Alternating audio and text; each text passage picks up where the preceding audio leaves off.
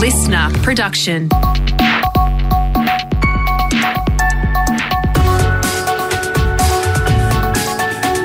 Australia Today's Morning Agenda with Natasha Belling. Good morning. Thanks for your company. Let's check what's making headlines this Tuesday, the 3rd of May. All eyes will be on the Reserve Bank today when it meets ahead of an expected increase in the cash rate. It's currently at a record low of 0.1 of a percent, and economists are predicting it will jump to 0.4 of a percent. But financial experts are warning thousands of Australians could soon be facing a debt bomb if today is just the start of a number of interest rate increases this year.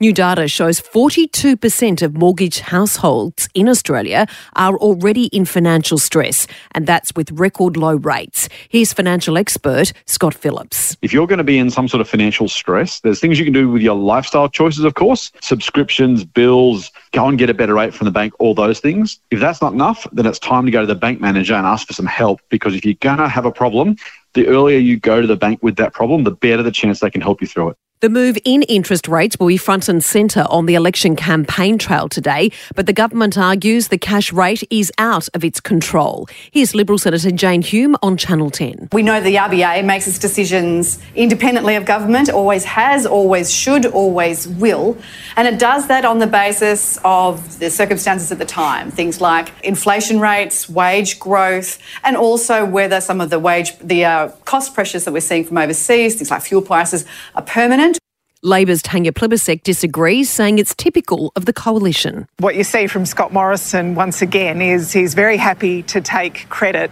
if there's a good number in the economy, but he runs a mile from responsibility uh, if there's a bad number. Meantime, the details of the third debate between the Prime Minister and opposition leader have been revealed. It's scheduled for the 11th of May, just 10 days before we head to the polls, and it's set to be broadcast on Channel 7. The second debate will be this Sunday on Channel 9. In other news this morning, some of Australia's top medical experts are warning we are facing a double threat this winter with COVID and a dangerous flu season expected. Now more than ever, we're being urged to be up to date with our COVID vaccinations and also have our flu jab. Here's Dr. Chris Moy from the AMA. There is still significant concern that we're going to hit be hit by a double barrel of COVID plus flu, and it's going to mean our hospitals are going to get overrun again, and that's going to mean that people are at risk because they can't get care in an emergency. Now let's check what's happening in your state with our reporters on the ground to Victoria and the state government will hand down its budget today. Victoria's bank balance has been smashed by COVID with the financial pain set to continue for years to come. The state's treasurer says the government will have to keep spending money until at least 2025 when it hopes to get the budget back to surplus. James Lake in Melbourne says the biggest concern though is the debt position. And that's the figure, Tash. Our government is keeping most guarded. The prediction we have is for debt to climb beyond $162 billion by the time the government manages to balance the budget in another three years. Instead, today, we can expect the Treasurer to focus on some positives, like the state's record low unemployment rate of 4%, and jobs growth is predicted every year. The Victorian economy is also tipped to be 8.7% bigger at the end of this financial year compared to 2019. To WA now, and a local community is in mourning after a young boy was tragically killed in a bike accident. Our reporter, Talissa Bazaz, has more. Good morning, Tash. Well, it's a heartbreaking situation. The nine year old was riding his bike with his mum in Collie in the state's southwest on Sunday afternoon when he hit a curb and fell. Police say the boy was wearing a helmet but suffered critical injuries and sadly couldn't be saved. Collie's Deputy Shire President Ian Miffling has told Nine the entire community is mourning the loss. Any little girl, any little boy is precious in our community. And if we lose one of them, it's just tragic for the whole community, let alone how the family are feeling. I mean, it's tragic for the family. Specialist police from Perth have spent time at the scene, and police are now calling for any witnesses to come forward. Now, for the latest in business and finance news, we're joined this morning by Effie Zahos, editor at large at Canstar. Effie, good morning. As we reported earlier, all eyes will certainly be on the Reserve Bank and its decision this afternoon with an expected increase in interest rates. But it seems the very hot housing market around the country has already started to move. Yeah, it sure is, Tasha. And a lot of people are looking at that, thinking if rates go up, what impact is this going to have on the property market? And only just yesterday, CoreLogic came out with their latest data. But I went back to them just to see, well, what does this mean in dollar terms? What does it mean? How much has property fallen? And what it's shown is that over the past three months, house prices in Sydney have gone down by 10 thousand dollars. Units have seen a drop of a little over four thousand, and in Melbourne, houses have fallen by just over four thousand six hundred dollars in the last quarter, and units almost three thousand nine hundred. So the steam is definitely coming out of these two major markets. On the flip side, though, Tash, we've seen an extraordinary run, and houses in Sydney have had a massive 320,000 increase since the onset of COVID. That was since March 2020. In Melbourne, houses jumped up a healthy $175,000 over that same period. Looking at the smaller capitals, the property market's still churning very nicely there. It was led by Adelaide, then Brisbane, Canberra, and Perth, while Darwin rose by just about 0.9%. Nationally, values lifted by 0.6. It is widely expected, of course, that the RBA is going to increase the cash rate today.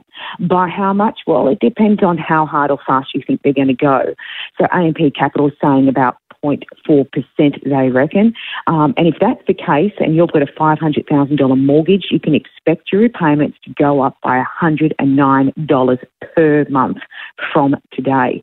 But of course, you will get some notice. Depending on your lender, it will be 20 to up to 37 days of notice to change. And of course, this will only happen if you're making minimum repayments and you've got no buffer. If you've got a buffer, then you may find yourself you've got a bit more time until these rates move. It's interesting, though, what's happening with the economy at the moment, Effie, because there's the speculation about rising inflation, high interest rates, but now there's a war for talent. And the ANZ jobs ad highlights that big war with the quit rate expected to hit 10% this year. Yeah, Taj, that's right. I mean, some economists are actually saying, hey, we need to wait to see these wage growth, and that's what they think the RBA is thinking as well. Those numbers don't come out until the 18th of this month. And um, look, I would say that if we've got the cash rate at 0.1%, Taj, and we've got this inflationary pressure at 5.1, and that's stubborn. We're not going to see that move quickly just because rates are going up. I mean, a lot of that's got to do with supply chain pressure and also the cost of labour, which this data um, shows. ANZ's uh, job number data that came out um, is good, even though it fell down 0.5 month on month. It's still 57.3% above the pandemic level. And what a management consultancy is saying, ASPL Group, is that they're saying we haven't seen like the, the great resignation, but they're expecting turnover to climb towards 10% this year because the skill shortage is worsening and employees who aren't happy will move. And, and let's face it, you're going to probably get a pay rise by moving. I mean, IT, they're seeing, you know, wages by 20 to 50%. And Effie, key message let's go both join IT. Thanks so much. Thanks, Todd. Time for sport now with Brett Thomas. And Brett, the Tassie Jack Jumpers have continued their fairy tale run in the NBL, making it all the way to the final dance. Yeah, they're jumping around this morning, Tash. Good morning. And why not give the NBL some love? Uh, the Tassie Jack Jumpers, their first season in the competition, not this much expected of them. Probably just making, you know, the playoffs would have been a, good result for them, but they've gone a lot better than that. They were facing Melbourne United in the semi final series. Uh, Melbourne have been a powerhouse, especially the last few years of the NBL. The reigning champions, they lost Chris Goulding just before tip off, and that may have proved crucial as the Jack Jumpers were led uh, by Josh Adams, their American import, who led the way with 30 points. They won game three, 76 to 73 last night. Their captain, Clint Steindl, says they never imagined getting this far. We knew as a group we may not get the rewards straight away, but we knew maybe five, ten years down the track, the guys that followed after us will compete for championships and have 17, 18 win seasons. But this group has just said, stuff that. So now they face the Sydney Kings in the best of five grand final series. That starts Friday night in Sydney. So perhaps in terms of broadcast numbers, Melbourne v Sydney would have been huge, but this is a great story. Absolutely, it is. And Brett, in the AFL, the future of the bump goes on trial again tonight with Carlton appealing a one match ban.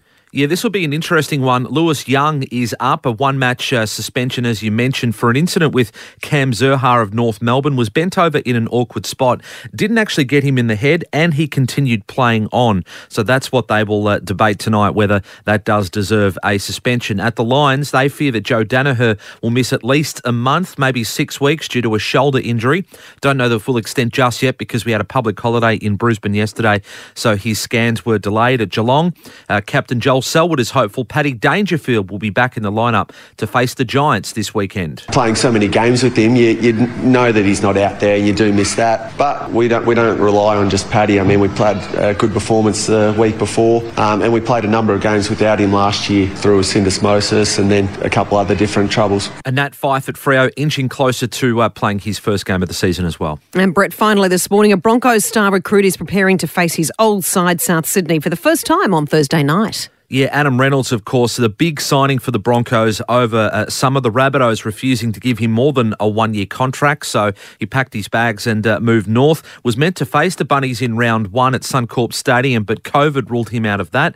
So instead, he plays them uh, this weekend. He insists he'll, he'll approach this weekend like any other. I've had a couple of messages of support every week, basically, from, from members and fans down there, and they've been terrific. You know, they ride the highs and the lows as much as anyone. They've been great. They've been very supporting. There's a few there that aren't too happy with me, but you can't please everyone. Pat Carrigan is set to return from a knee injury. Payne Haas and Kurt Capewell are in doubt, Tash. Thanks, Brett. Thank you, Tash.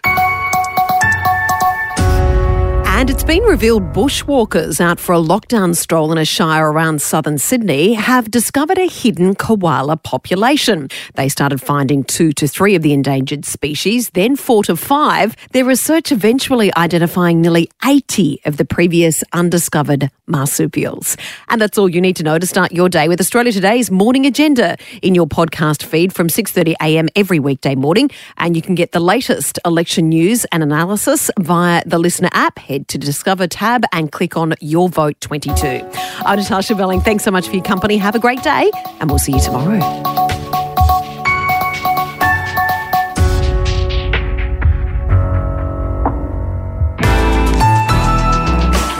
Listener.